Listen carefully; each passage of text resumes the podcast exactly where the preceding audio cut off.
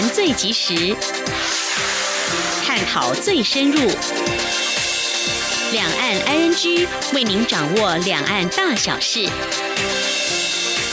两岸 ING 节目，黄丽杰、谭启贤制作主持。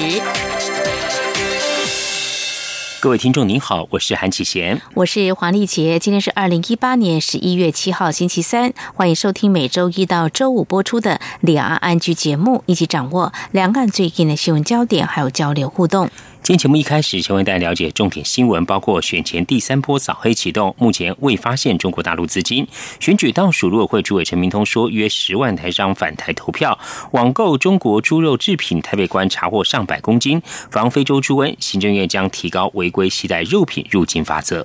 在掌握相关的新闻重点过后呢，在今天话题，我们就来一起关心继2014年地方公职人员合并选举之后，2018年的9合1选举将在24号登场。投票相关规定因为同时进行公投有哪些不同？地方公职人员合并选举对选务跟议题聚焦有何成效？而中国大陆方面为何中国大陆的基层选举曾经为直接选举注入希望，不过如今却仅止于走过场呢？相关议题焦点稍后将访问台北海洋科技大学通识教育中心助理教授吴建中观察探讨。至于在节目第三单元万象案之中，我们今天关心中国大陆杭州有个景区的大佛像眉心突然多了一个黑点，靠近仔细一看，竟然是蜜蜂窝。此外，台湾高雄有民众洗好牛仔裤在户外晾干，2天后竟发现有数千只蜜蜂聚集筑巢。另外，中国大陆浙江有名女子在外租屋，放假出游3天后回家，衣橱竟然变成了蜂窝。详细情形稍后告诉您。我们接下来先来关心今天的重点新闻，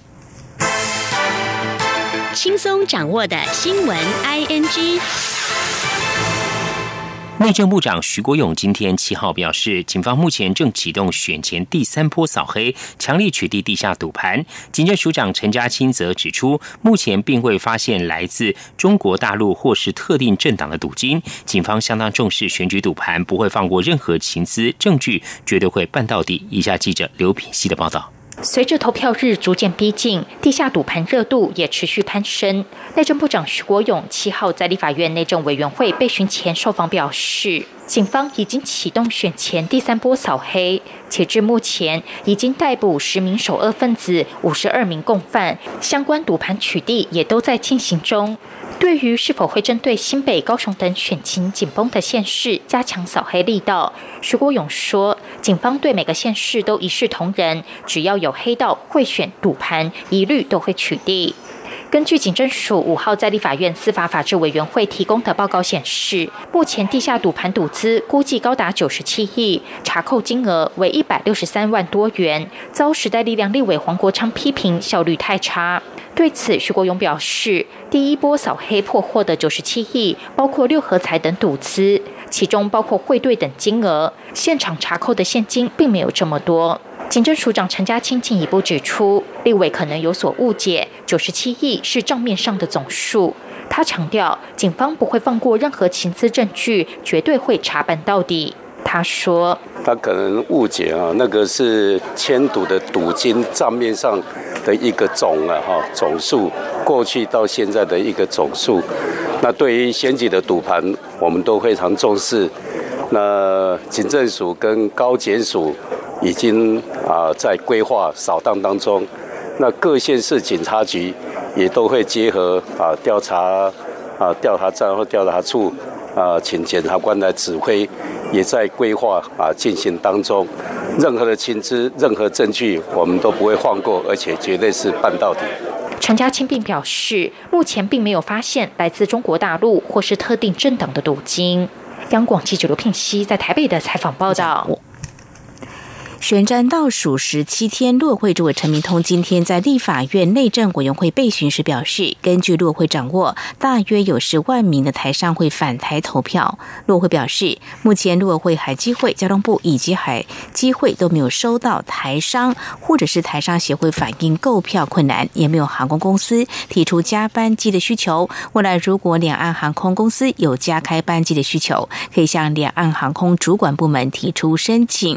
陆委会指出，两岸两会已经签署海峡两岸空运相关协议、海峡两岸海运协议政府并且持续推动小三通航运及人员往来便捷化。在陆国人如果要回台投票，可以透过两岸空运直航班机、海运直航客船、小三通或经港澳专机等多元途径。陆会表示，针对境外资金流入试图影响我国选举部分，检调正过滤相关案件，并且由司法检调机关依法查办当中。陆会也正告中国大陆，台湾的民主体制不容侵犯，陆方应该正视两岸现实差距，尊重台湾自由民主的选举制度，切勿介入台湾选举，干预台湾的内部事务。国安局长彭胜竹日前一番脸书征搜诋毁元首情资的言论引发极大争议。国安局副局长陈国恩今天7号表示，根据国家情报工作法的规定，国安局有责任搜集中共与境外势力企图影响我国安全与社会安定所散布的不实讯息，但相关情搜工作仅对外，不会针对国人。国安局绝对不会踩言论自由的红线。以下记者刘品希的报道。国安局长彭胜竹日前在立法院被询时指出，国安局会监控脸书等公开网络社群，征搜内容包括诋毁国家元首等影响国家安全的情资。此番话引发轩然大波。蔡英文总统事后也在脸书发文灭火，表示民众在自己脸书上公开发表意见，谁都无权干涉，更不会受到监控。他领导的政府不会违法限制国民的自由。国安局副局长陈国恩7号上午在立法院内政委员会被询时被问及此事，他表示，根据国家情报工作法规定，国安局有责任统合各国安机关，清搜中共及境外势力企图影响我国安全所散布的不实讯息，这些清搜工作都是对外，不会针对国人。他说，国家安全局按照情公法第7条跟第15条，有责任统合各国安机关，针对中共及境外的敌对势力发散布不实的信息，企图影响我们国家安全跟社会安定，我们都要收集这样的资料。是对外的嘛，哈，对不对？对，对内没有。所做的就是国家安全跟社会安定。如果是对内的嘞，国人我们不做。陈国恩强调，国安局没有能力，也不可能去清搜民众在网络上的相关发言。民众在网络上的政治言论可受公平，言论自由是底线，国安局绝对不会去踩红线。央广记者刘聘熙在台北的采访报道。美国安全情报咨询机构战略预测公司日前分析指出，台湾允许美国军舰停靠太平岛，恐怕会被中国视为一项严重挑衅。对此，国防部今天重申，将太平岛建设成国际人道救援中心是政府政策，因此凡向我国提出人道救援需求者，国防部会考量区域和国家利益，来提供必要协助。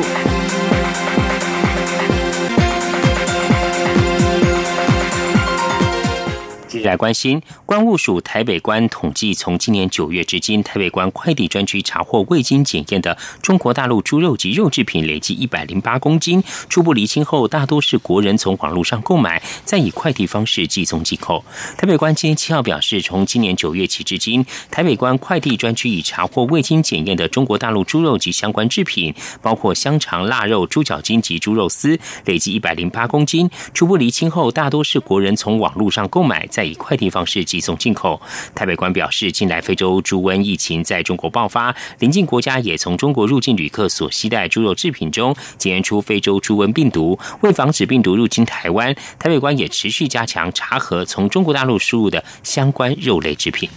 中国非洲猪瘟疫情扩散，为了防堵疫情蔓延到台湾，行政院会今天8号即将通过动物传染病防治条例部分条文修正草案，将违规携带肉品入境者罚锾提高到新台币30万元，期盼有效遏阻民众违规。目前违规自非洲猪瘟或口蹄疫区携带家畜肉产品入境者裁罚15000元。根据农委会防检局的统计，10月18号到11月4号止，共查获了122件违规。由于中国非洲猪瘟疫情扩散，为了防堵疫情进入台湾，农委会修法提高罚则。国际知名指数公司 MSCI 名称证实，近期正磋商中国大陆 A 股在指数中的权重，预计由 5% 提高到 20%， 而且将于明年2月底前宣布。由于 A 股权重加重，牵动全球资金挪移，引发台湾国内关注。金管会主委顾英雄今天7号在立法院财政委员会受访时坦承， MSCI 调升 A 股比重的速度确实超乎金管会预想，但只要由基金经理人操作的主动型基金仍大量且持续有兴趣投入台北股市，金管会就不用太过操心。以下记者陈林信宏的报道。国际指数编制公司 MSCI 的季度权重调整被外资视为是投资当地股市的重要参考指标之一。MSCI 将中国 A 股纳入的权重在8月正式达到 5% 后，日前也证实将于明年2月底前宣布，进一步提高比重至 20%。MSCI 调升 A 股比重的速度，金管会主委顾立雄7号坦承，确实超乎预想，且由于速度很快，应该会影响指数股票型基金，也就是被动型基金的布局。不过，被动型基金影响外资在台北股市进出的布局会有多大，一直以来并无法切确评估，但看起来连结并没有想象的深。但是金管会关注的倒是在基金经理人操作的主动型基金，只要主动型基金有意或是有兴趣持续投入台北股市，金管会就不用太过担心。顾立雄说：“过去的，尤其说比较过去这两三年，它整个的影响的情况，我觉得对我们外资的进出也好，对我们整个股市量的来看起来，应该是还好，但我们想应该这个要持续关注，因为大家都会去想一个好像蛮大的一个数字，可是现在看起来这个数字都没有实际，就是说移动的这个情况没有实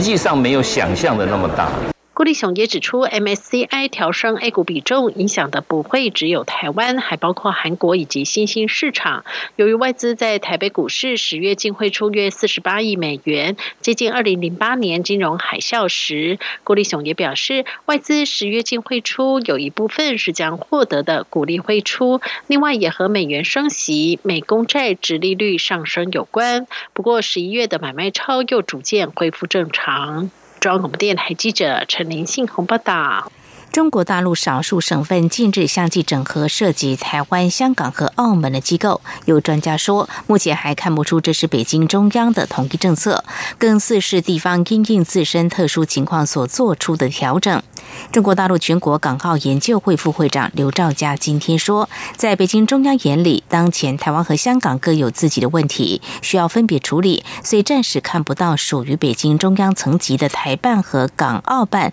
会做出类似整合。他觉得这也许是中国大陆少数地方按照自己特殊情况所做出的安排。另外，有不愿具名的专家受访时说，在上述个别地方的整合当中，原港澳办大多挂靠在外事办公室，如今整合起来，很大程度上主要是把港澳办从外办分离出来。中国大陆继山东、宁夏等省市把台办和港澳办整并之后，福建省在6号也组建了台港澳事务办公室，并且挂牌。有媒体报道引述北京涉台人士说，福建对台具有指标意义，将台置于港澳前，也反映出对台工作重于港澳。电竞大赛 IEN 卡塔巴萨是2019地区资格赛，今年在中国举办。台湾参赛队伍 CS Story 首役以16-1大胜日本，主办单位却以台湾没参加中国赛区为由，判定台湾队伍失格。在中国举办这场比赛中，发生让台湾选手傻眼事情。选手 Quakeface 在粉丝专页上无奈地写道：“我们因为国籍问题被取消资格，他们主办单位说我们要报名中国赛区。”中华民国电子竞技运动协会秘书长洪子燕坦言 ，IEN 属于商业型赛事，因此大会必须考虑赞助商等其他外在因素，并不会采取国与国对等的奥会模式。对于 CS Story 在中国失格的憾事，他只能表达遗憾。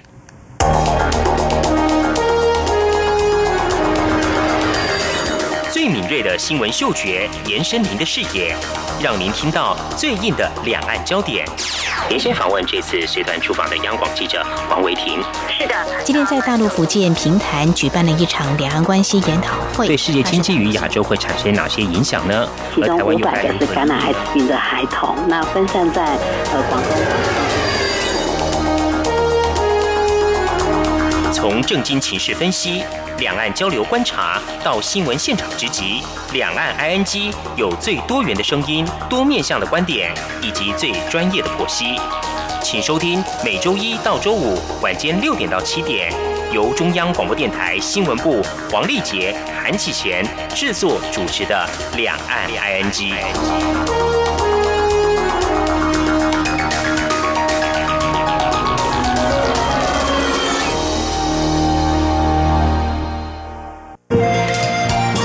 是阳光，翅膀打开了世界之窗；是阳光，翅膀环绕着地球飞翔。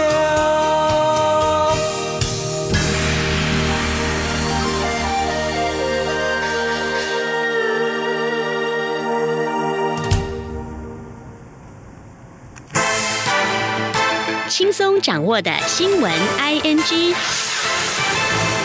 财经焦点，财政部今天公布10月出口表现为 295.7 亿美元，是历年单月第3高，年增 7.3%， 剔除今年2月春节因素后，连续24个月的正成长。回顾今年整体出口表现，财政部认为上半年呈现高且稳，但7月之后受到美洲贸易战影响，波动幅度变大，预估11月之后受到各项国际因素干扰，出口增速将转趋平缓，年增率会降到 2% 左右，甚至持平。请听记者陈林新红的报道。10月出口持续畅旺，且对于各主要地区全面扩张，特别对日本成长 18% 最为突出，对美国和欧洲出口则是连续25个月正成长。累计今年前10月，对日本、中国大陆与香港、美国出口规模创历年同期最高，对亚洲出口突破2000亿美元的新高水准。财政部认为10月出口能够持续畅旺，主要是受惠于全球经济目前仍处于稳健，且科技创新应用持续扩张，以及国际原油价格处于高档。至于随着中国大陆及欧美年底采购旺季来临，加上人工智慧、物联网、5G 通讯技术等新兴商机，可望持续挹注台湾第4季的外销动能。但由于美洲贸易关系持续紧张，汇率波动及全球制造业竞争加大等变数干扰，预计11月之后出口增速会转趋平缓。财政部统计处处长蔡美娜说，10月份的出口规模值296亿美元，这是历年单月的第3高，年增率 7.3%， 也是最近4个月的最高。但是预期进入11月份之后呢，会因为基期垫高的因素，所以出口的年增率会比较收缩。我们预估成长的幅度会介于持平到2%之间。回顾过去10个月份的出口表现，根据财政部统计，出口规模超过290亿美元的只有5个月份，其中就有4个月份都落在今年的前10月。财政部表示，今年上半年出口表现高且稳，但7月之后受各项国际因素干扰，波动幅度变大，预计10月出口呈现中度成长后，11月之后增速就会明显转低。中央电台记者陈林信宏报道。第55届金马奖竞争激烈，结果将于10月17号晚上揭晓。入围最佳男主角的邓超、邱泽，还有女主角的周迅、孙俪等10位准影帝以后，都将出席颁奖典礼，角逐花云电影界的最高荣誉，也为电影带来闪耀星光。继先前公布的巨星颁奖阵容以及金马执委会主席李安、评审团主席巩俐，角逐本届金马奖周迅、刘若英、邓超、陈奕迅、张艺谋、周梦安也将同时担任颁奖人。而去年夺下最佳新导演和改编剧本奖的黄细尧，以及大荧幕上经典绿叶范琼丹，也将和罗家英惊喜登场。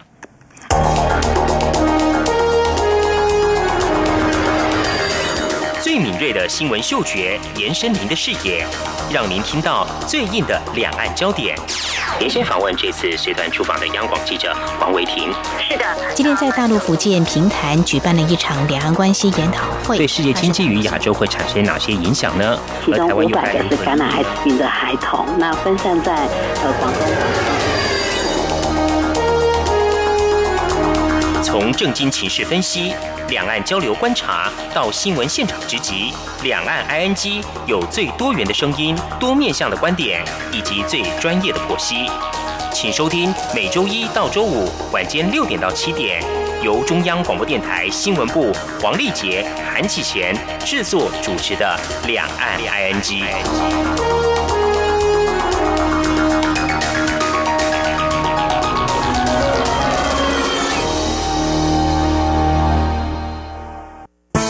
听众朋友，现在收听中央广播电台更方便了。除了短波收音机以及央广 RTI 网站，使用智慧型手机更能够让您随时随地随走随听。不管您的手机是 iOS 还是 Android 系统，只要在 APP Store 搜寻央广 Radio， 下载完成之后，点选线上即时收听或随选收听，央广所有的节目通通任你听。还有，除了央广 Radio， 你还可以下载央广 News APP。应用程式，一手掌握最热的新闻大事，全新收听体验，你还在等什么啊？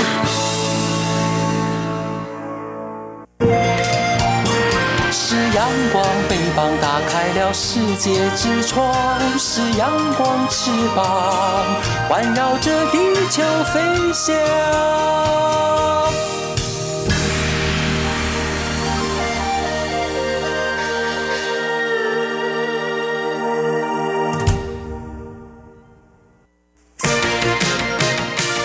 最想关心的话题 ING，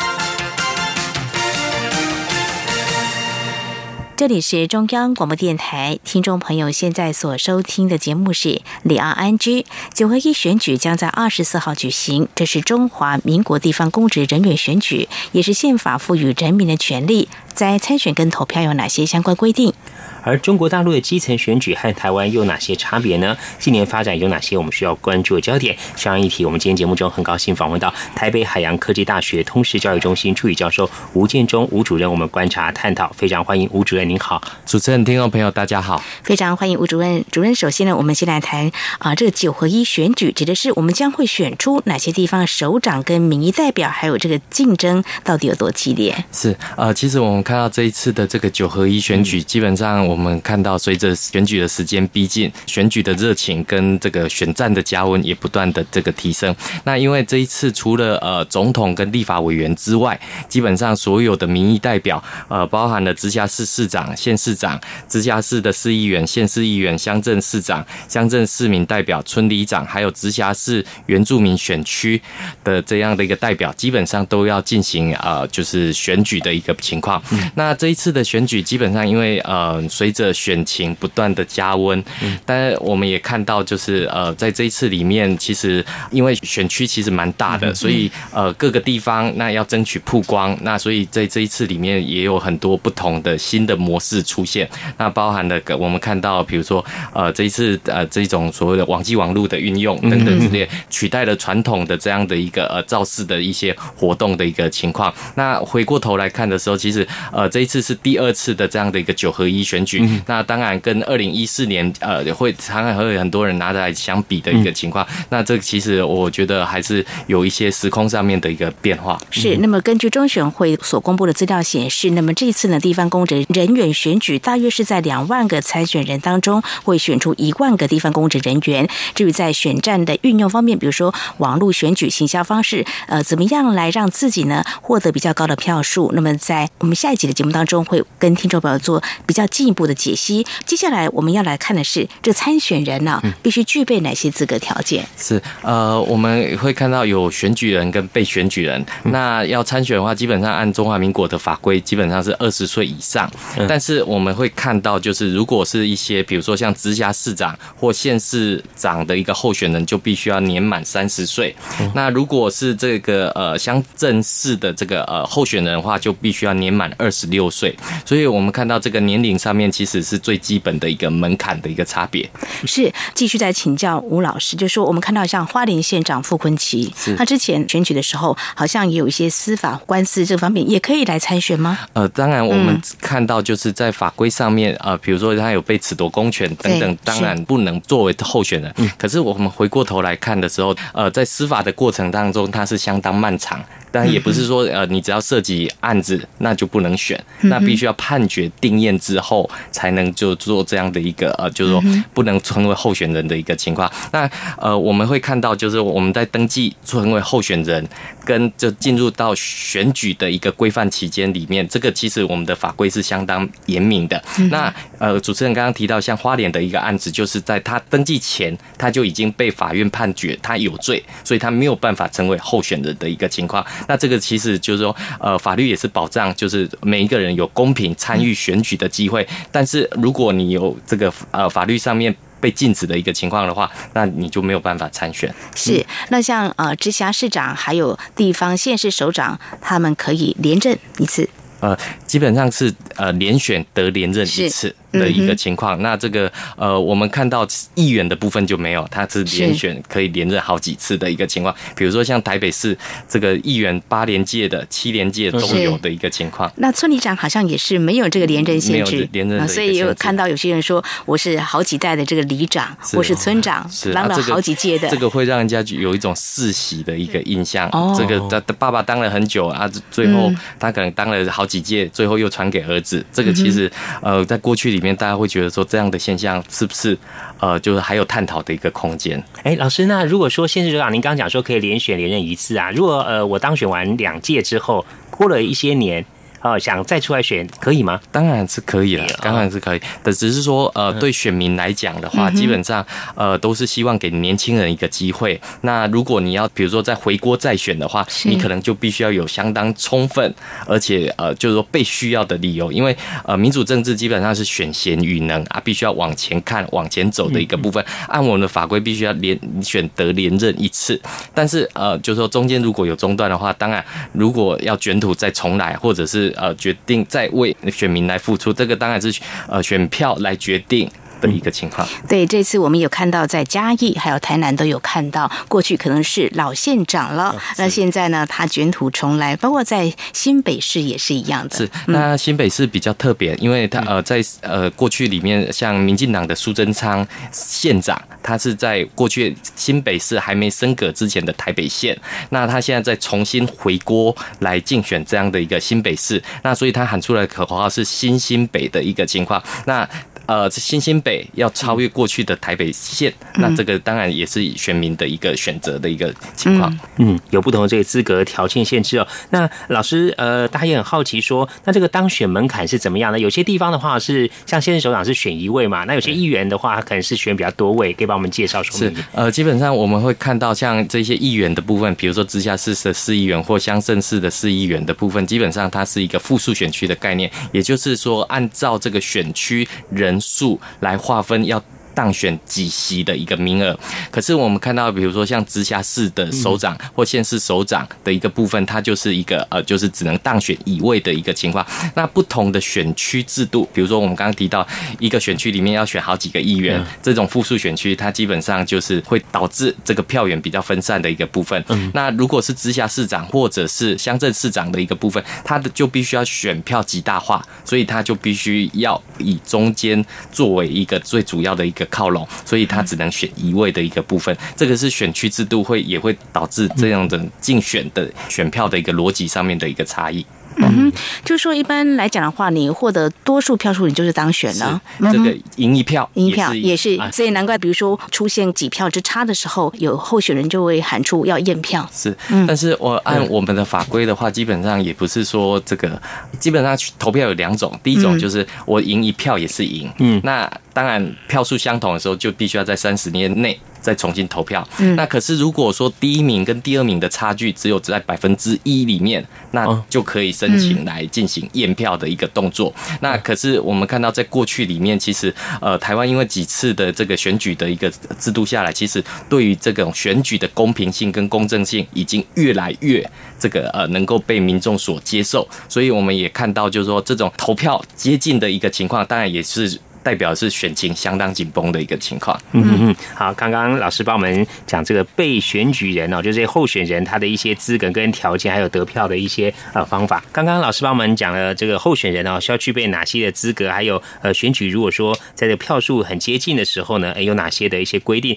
那另外，那怎么样的话有这个投票权呢？如果青年朋友想选举，相关规定可以请老师说明一下。是，基本上我们就是说选民的一个部分，它基本上分两个部分，一个是消极的资格，一个是积极的资格。那消极的资格里面，当然他必须要是中华民国的国民，然后他必须要在这个选区里面居住连续满4个月。第二个部分当然就是他的年纪的部分，那年满18岁来进行这样的一个就是说投票的一个情况。那相反的，我们这一次选举里面最有意思的是，今年有一个就是公投的一个情况，有4个案子。那公投的部分，你必须要在中华民国境内继续居住6个月以上。所以我们会看到，像今年中选会有一个相当贴心的一个服务，就是它有公布一个网站，你可以去输入你的身份证号码来确认你是不是在这个几个里面，包含像公投，包含像村里长这些等等，你是不是具有投票的资格。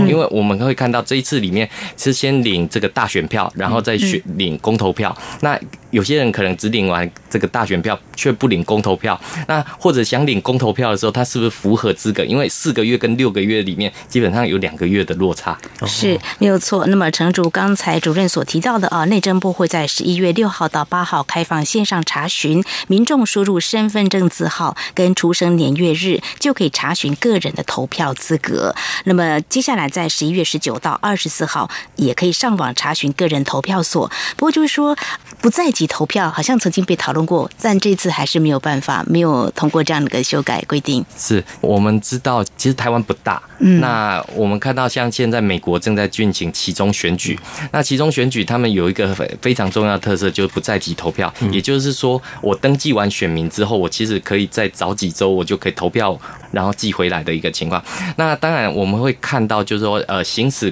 公民的这个权利里面，其实过去这几年里面，大家也曾经想说，那是不是可以线上投票，然后或者是透过科技的方式里面来做这样的一个进行。但是我们看到台湾的一个大氛围里面，还是希望其实就是你有居住在这个地方，然后有这样的一个对在地的一个认识来进行这样的一个投票。那当然我们会知道，就是说不在籍投票，当然它有一些比较严格的规范。那台湾目前还没有这样的一个共识，虽然有曾经成为议题，但是目前还没有成为规范的时候，在这一次没有办法成为我一个选项的一个部分。好，接着请教老师哦，那就是说民众呢前往这个投票所投票，有没有特别要注意的一些规定？可以老师讲一下以往啊常常会发生哪些状况啊，让这个好不容易有这个投票的机会了，投票结果发现是无效票的一个状况。刚刚其实也提到，就是说我们会看到就是你是不是有居住在这个选区里面4个月。那因为有的人搬迁他其实不是那么确定，这是第一个部分。那第二个部分，你要去的时候，你要带投票通知单，你必须要带印章这些部分，还有身份证。那带去了之后，你才可以去领票的一个情况。那领票的时候，其实有些人会很紧张，那很紧张，他不知道要盖。特别是今年我们看到就是参选爆炸，比如说像在台北市那个一张选票下来，可能有20几个市议员在同一个选区里面，那所以会不会盖错或盖到无效的一个部分？因为以过去里面就是说那种有效票、无效票甚至于废票都其实就是会影响到选举的这个成败。因为如果选举情紧张的时候，往往那少数几票其实就会影响到。那所以我们看到就是说进入到这个投票柜里面之后，其实应该大家要仔细看清楚你要盖的是哪一个部分。那它有一个格子里面，你必须要盖在格子里面，你不可以盖一半，你也不可以盖到外面去的一个情况。好，非常谢谢吴主任您的说明哦，也提醒我们投票的民众呢，在11月24号的时候，那么进行这个9合一选举，要特别留意这些相关的规定。好，我们在今天呢，针对9合一选举即将在24号登场，那么这是中华民国地方公职人员选举，那么竞争也可以说是相当激烈。那么在参选投票有哪些相关规定？还有9合一选举，事实上在4年前的时候呢，就已经有合并选举的这样一个做法了。那么实施以来具有哪些效应？还有我们也要对照一下中国大陆的基层选举跟台湾有哪些差异？我们节目稍后回来。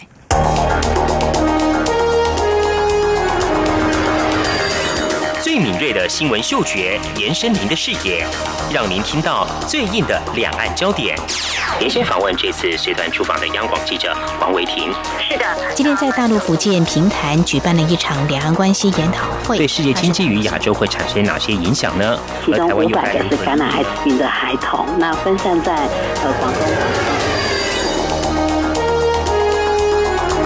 从政经情势分析、两岸交流观察到新闻现场直击，两岸 ING 有最多元的声音、多面向的观点以及最专业的剖析。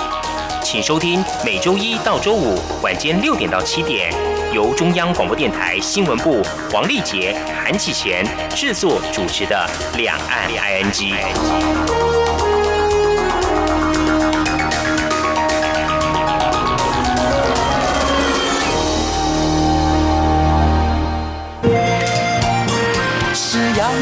翅膀打开了世界之窗，是阳光翅膀环绕着地球飞翔。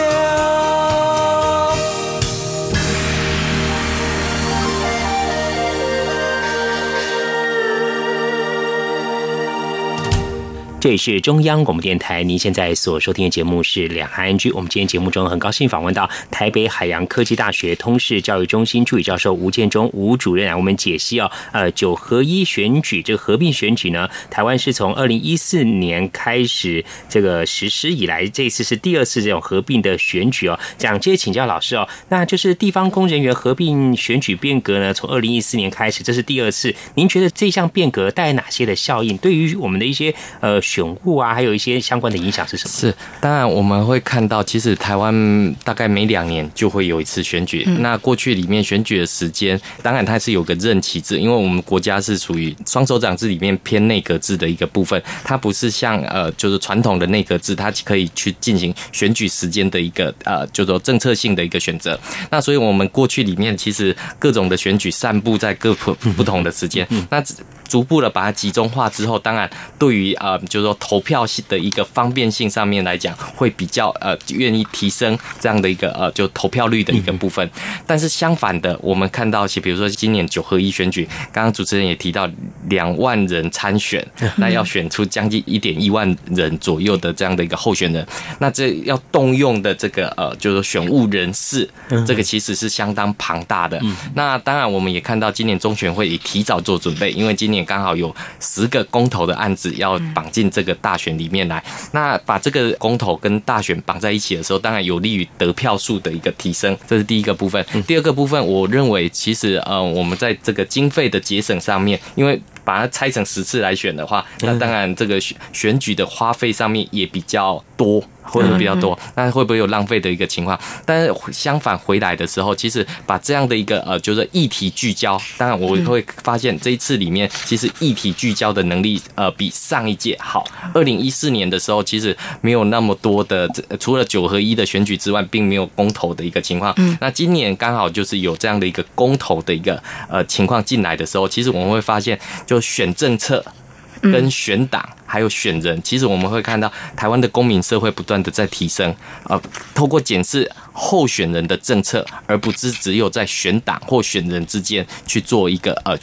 这个差异性。那所以我会觉得说，第一个当然我自己在观察，就是说这样的一个议题聚焦的部分或设定议题的能力上面，我觉得其实在今年的一个部分其实还不错，还不错。但是我们也会看到，就是说，当然大家只会挑自己感兴趣的议题去做这样的一个讨论，所以我们看到就时间聚焦之后，其实我们看到民间的讨论，好，不管是在网络上面的，或者阿公阿嬷在泡茶在聊天的讨论上面，我觉得比过去只讨论候选人的一个情况或讨论党的一个部分，其实是好很多，因为这一次再加入了政策的一个选项。这是值得肯定哦。那么当初呢，公职人员的选举合并举行，其实也经过蛮长的讨论。那么后续的相关的一些发展呢，我们会在节目当中持续来为听众朋友做观察跟解析。那么有关公投部分，也同样会在节目当中继续为听众朋友们关注。那么紧接着相关的焦点就是来看中国大陆也有基层的选举，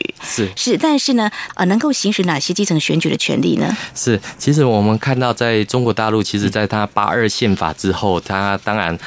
就是有关基层的选举似乎被重视起来。那可是这2年，其实对于中国大陆的选举已经认为它只是走过场的一个情况。那在82年。的时候，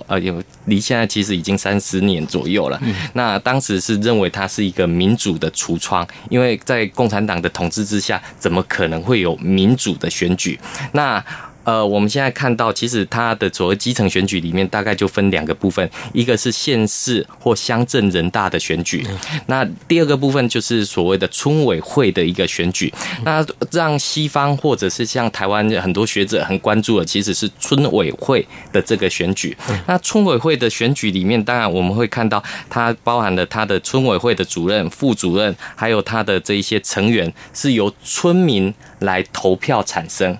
所以我们会看到这一个部分是比他这个比如说像人大代表的部分是民主的很多，他就是一种就是说希望由村民直接来做直接投票的部分。那像台湾的部分是从村里长一路到总统都是由人民一人一票把它票选出来，可是在中国大陆不是的，它只有村委会的部分是有这样的一个选举的制度，但是有没有这么做，其实就是为什么大家后来觉得它只是一个橱窗，它只是一个样板的一个情况。好，这个其实我们必须要点名的，就它的一个重点在这个地方，因为在早期的时候，其实村其实是比较穷，大家都还如果还记得的话，1979年改革开放的时候，村是相当穷啊。82年它的宪法就是中共的82宪法里面，它就是有同意这个基层的村民自治的一个组织，就是这个村委会。那等于说它赋予它这样的一个权利。后来又定了这个村委会的一个选举办法之后，它提到这个村委会主任、副主任还有这一些委员是由可以村民直接来选举产生。所以外国也非常的兴奋，就说哎，这个中国大陆要搞，是不是要搞所谓的民主化？可是实际上面我们会看下来，就是说中国大陆大概历经了2个过程。首先第一个就是村委会主任的一个选举是非常热闹，可是就是因为太热闹之后，后来变成就是说把村委会变成居委会，在农村的地方是所谓的村委会的一个选举，可是在城市的部分就是居委会的一个情况。那村民因为他们过去有所谓的村集体的经济，比如说我们有一块共同的土地，我到底要怎么使用，比如说我要卖给厂商、租给厂商，还是要做一个就集体的工厂，这个其实当时村民是很有意愿，因为在改革开放的，可是到后面就发现这个共产党不太能够管控，所以后来他们想到一个方法是把村改居，就改了居之后，其实就不用选举了，或者是说改成居委会之后，它就没有所谓的集体经济，在城市里面没有什么集体经济。这个在村里面，我们有村土地，我们有村工厂，那到居里面就没有了。所以第一个部分，它有做了这样的一个改革的一个部分。那第2个改革是说，就是让民众觉得就是说失望的是，在基层的选举里面，这些贿选。或者是这一些所谓上级来指挥下级的一个情况是相当严重了。我举个例子，比如说像我们过去常常看到的这个乌坎的这个选举，在2011年到2016年这一段期间里面，外界好像觉得说，哎，中国大陆是不是要进行民主化？那可是我们会看到，2011年为什么会有乌坎？基本上它是因为。就是说村民的土地在90年代被贱卖掉，那被贱卖掉之后，这个村民就觉得说，那我要去讨公道，那带着他们去讨公道的这一群人，一起去维权，那这件事情搞得很大，让大家觉得说，哇，中国大陆这个就是地方上面有这样的一个不平的声音，所以我们看到在西方的关注之下，好像进行了一场。相当民主的选举，可是，在五年之后，我们看到当初带头去维权的这些人，有一些逃往海外，所以我们看到中国大陆的基层民主，这个其实20-30年下来，其实没有太大的一个进步。那这个主要是有没有集体的这样的一个经济。好，我们讲说集体经济里面，因为这块土地到底赚不赚钱，这个是大家一起共存共富的一个基础。可是。这个村委会主任其实他权力非常的大，非常的大，因为比如说我厂商我要来找，我当然是找主任。那找他之后，那中间可能有一些腐化的一个情况。那像乌坎的一个情况就是很明显的，它就是一个腐败的一个案例。那后来维权的这一些人，嗯，他当上村委会主任之后，他后来发现，他也实际上他什么事情都做不了。比如说，他去跟那个厂商讲说，你不可以在这个地方盖工厂。结果他说，你的上级长官、你的县长已经批给我们了。哦，你的，所以他相信这5年下来，他的抗争没有办法维持到他的一个权利。我没有办法，所以我们会看到，就是说，在这种所谓基层民主里面，其实它是有一些样板的一个情况。是主任想进一步请教，我们提到中国大陆广东乌坎村的投票选举这个例子啊。一般中国大陆所有的村，它都可以从民众来选举，没有透过官方指派的人选，还是乌坎村只是一个特例。是我用他们的法规哈，就是村委会的组织法，村民委员会的选举是由村民选举委员会主持，村民委员会由主任跟委员来组成，由村民会议、村民代表会议跟各级的村民来推选产生。什么叫推选？用中国大陆的词，这个叫酝酿。我们可以一起来酝酿一下这样的一个。哦、那像在台湾，你要成为候选人，是你必须要去登记，登记不一样。那、可是我们看到，在中国大陆这选举过程里，有自荐候选人，我想要成为候选人，按这个法规 OK 的啊，正常的、啊。可是他就是没有办法进入到选票里面。因为这个委员会里面就不会让他进入，所以我们看到过去像比如说像姚立法，好的，他到现在他都到处在教人家怎么样成为独立候选人，可是到哪里成立这样的一个独立候选人之后，就被中共给关注，最后根本就没有办法成为真正的候选人。那所以我们现在看到就是说，这样的一个现象，其实像早期的时候，这种村民直接选举村主任的一个情况，让大家觉得哇，这种是直选的一个概念。那可是，在我们看到，在这个1998年的时候，在四川步云乡，他要做一个突破。我们刚刚讲是村的一级，步云乡是只选乡长，更上一级，往上提一级。可是我们看到这个选举的确引起了很大的关注，可是最后无疾而终，因为这个跟中国共产党党管干部的概念，这个是冲突的。所以我们会看到，就是这个所谓的自治的一个概念上面，其实中共很有意思哈，他就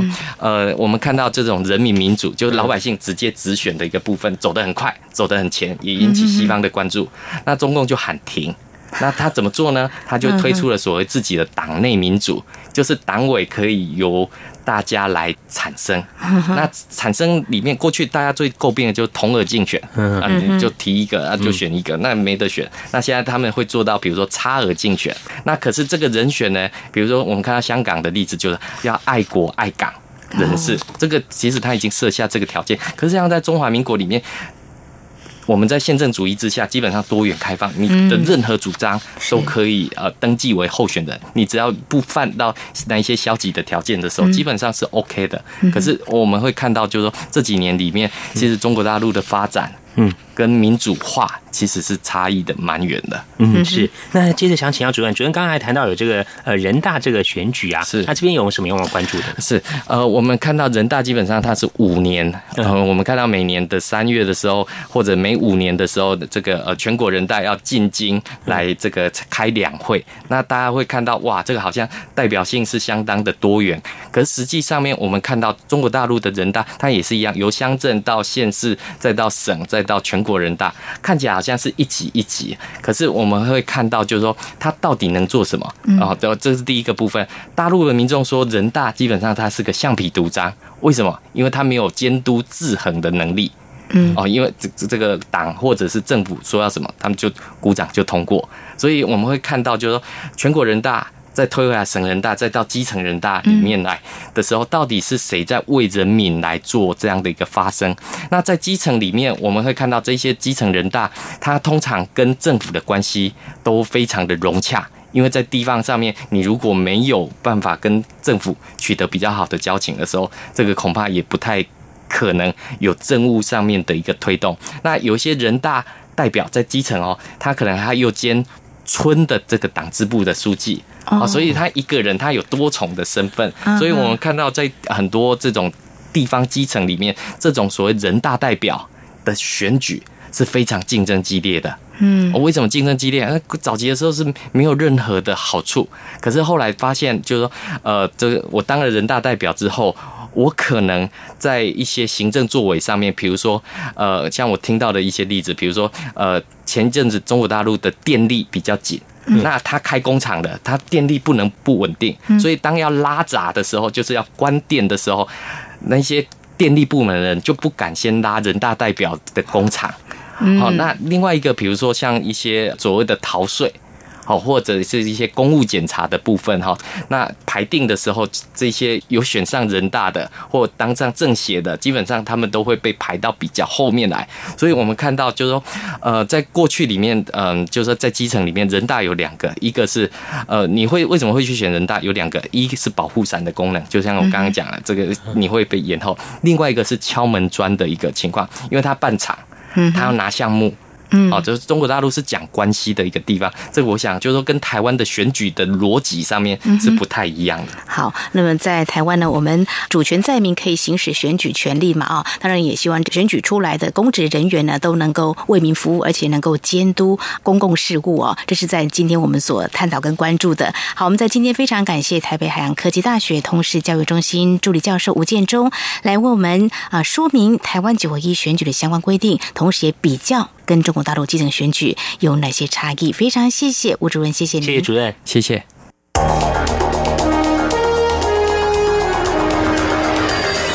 最敏锐的新闻嗅觉，延伸您的视野，让您听到最硬的两岸焦点。连线访问这次随团出访的央广记者王维婷。是的，今天在大陆福建平潭举办了一场两岸关系研讨会，对世界经济与亚洲会产生哪些影响呢？其中500个是感染艾滋病的孩童，那分散在广东。从政经情势分析、两岸交流观察到新闻现场直击，两岸 ING 有最多元的声音、多面向的观点以及最专业的剖析。请收听每周一到周五晚间6点到7点，由中央广播电台新闻部黄丽杰、韩启贤制作主持的两岸 ING。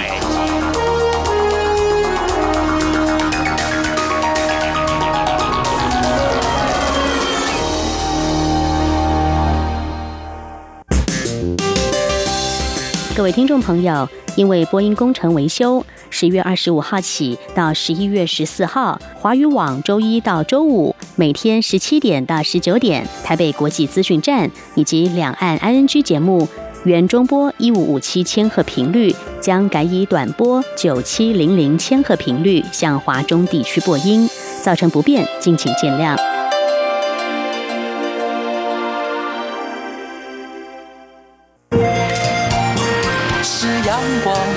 打开了世界之窗，是阳光翅膀环绕着地球飞翔。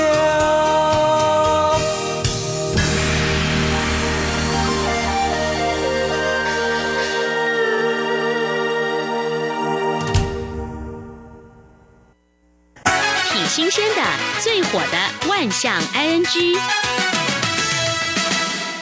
这里是中央广播电台，您现在所收听的节目是两岸局，到了万象 ING 单元。丽姐，我们最近看到一则新闻，是在中国大陆的杭州有一个风景区呢，有个大佛像，是这种户外这种大佛像，很巨大的。哎，最近大家发现哦，这个佛像的眉心啊，脸上眉心呢处呢有多了一个像坠子一样的东西。哦，像坠子，那是特别帮它镶上的吗？哎，大家也是想说是不是像李姐讲的啊？结果靠近一看才发现啊，原来是一个巨大的马蜂窝。哇，那可能时间很久了。对，当地工作人员讲说，原先这个蜂窝群哦刚筑巢的时候，在大佛眉心啊，好像一颗痣一样而已。所以他们就是想说佛系对待。同时呢，因为这大佛像蛮高的，然后要上去摘除这个蜂巢也不太容易哦，那就是想说让它这样子哈继续下来，结果现在是越来越大哇，所以就引起很多讨论。有人说马蜂可能会伤到人呐，没有错，应该赶快来清除掉。不晓得最后结果会是怎么样子哦。那你又要看到在英国，欧洲的英国呢，剑桥有家医院，有一天它突然出现很多的蜜蜂，就请了蜜蜂专家来找啊，就发现在医院屋顶上啊，发现一个巨大蜂巢。再估计一下，里面大概有超过6万只蜜蜂。哇，这么多啊！这个蜂巢已经很大，那其实还蛮危险，不小心去碰到它，有可能它就会攻击哦。对，据专业人员他们讲啊，他们把这个屋顶拆开之后，就这个缝隙中流出很多的蜂蜜。哇！所以他们推测这个蜂窝在这边已经存在很多年。嗯，最后专业人员把整个蜂巢拆下来之后，把它移往附近有一个蜜蜂基地，让他们继续的可以生活采蜜啊。好，讲到蜜蜂筑巢，在台湾的高雄，有一个路灯的基座。路灯基座也发现蜂巢吗？对，附近有民众去运动的时候，发现最近这个地方常常有蜜蜂飞来飞去，嗡嗡嗡嗡嗡嗡的，他们很担心怕被蛰啦，就仔细一看，在一个路灯的灯座下面啊，发现呢有很多蜜蜂在那边出没，赶快通知相关单位，好，相关单位就来查。结果在这个蜂巢里面啊，它这个空间其实很狭小，里面还有很多电线，但是蜜蜂在里面筑了这个巢，哦，像排球一样大，重达1公斤多，而且也像刚刚这个英国一样啊，它的蜂蜜也从这个缝隙中流出来。哦，另外呢，这有个民众，他有一双这个高档的名牌鞋，有一阵子没穿了，有一天突然想到说，这么贵的鞋子哦，那么久不能穿，有点可惜啊，他就翻出来想把它再稍微擦一下，就继续穿，结果没想到啊，里面居然有蜂窝！哇，所以感觉蜜蜂好像也会找一些比较隐秘的地方哦。就这网友这个留言就说：“哎呀，你到底多久没穿啊？”还有人讲说这个蜜蜂蛮识货的，会选这个高档鞋筑巢啊。这一位网友讲哦，这个蜂窝不大啦，只有一点点哦，不过还好发现早，不然万一整个都小鸭子穿进去，那还得了，被蛰了。另外这个也蛮夸张的哦，就是在高雄。有一个民众呢，他有一天晚上洗完衣服，就把这衣服拿出去晒，结果呢，隔一天下了一场大雨，就衣服没有很干，他就继续晒。结果在第3天的时候啊，他就发现他这条牛仔裤上面居然有4000只左右的蜜蜂飞过来，太吓人了！这到底是什么原因？是因为湿气，还是味道，还是这边的材质比较？这个专家可能我比较清楚。对啊，就研究一下最后赶快也通知相关单位来处理把这个蜜蜂就是用塑料袋把整个衣服包、裤子包起来，送到这个空旷稀少的人烟处野放了那这个回家突然发现衣服或者是家里哪个地方有很多蜜蜂来筑巢，不止在台湾，在中国大陆浙江杭州有一名女子啊，放连假3天，她就回老家了。她回家之前巡了一遍没问题了，好了，她就回家了。结果第3天回家之后啊，当场傻眼，屋内到处是蜜蜂乱飞，然后她的衣橱没有关太紧啊，有一点缝隙，里面就一大堆的蜜蜂。正在准备筑巢，所以他的窗户应该没有关紧哦。哎，没有错，他赶快去跟房东讲啊，他就回想起说他走之前，窗户想要透气，没有关紧。另外呢，他还喷了一点香水啊，那不成蜜蜂以为这是花蜜吗？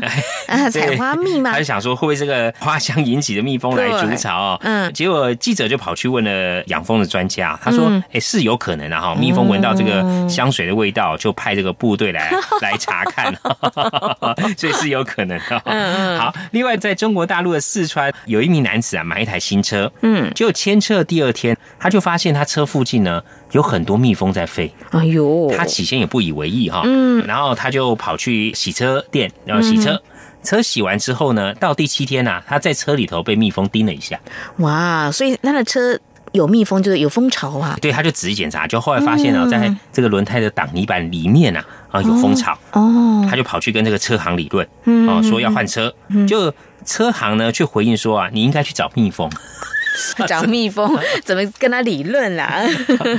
然后傻眼，这个车主就把整个车后面挡泥板的地方撬开来，就发现是一个好几公斤的巨大蜂巢，好几公斤，可见时间应该很久喽。那另外在台湾的嘉义有一名男子，他的住家比较高，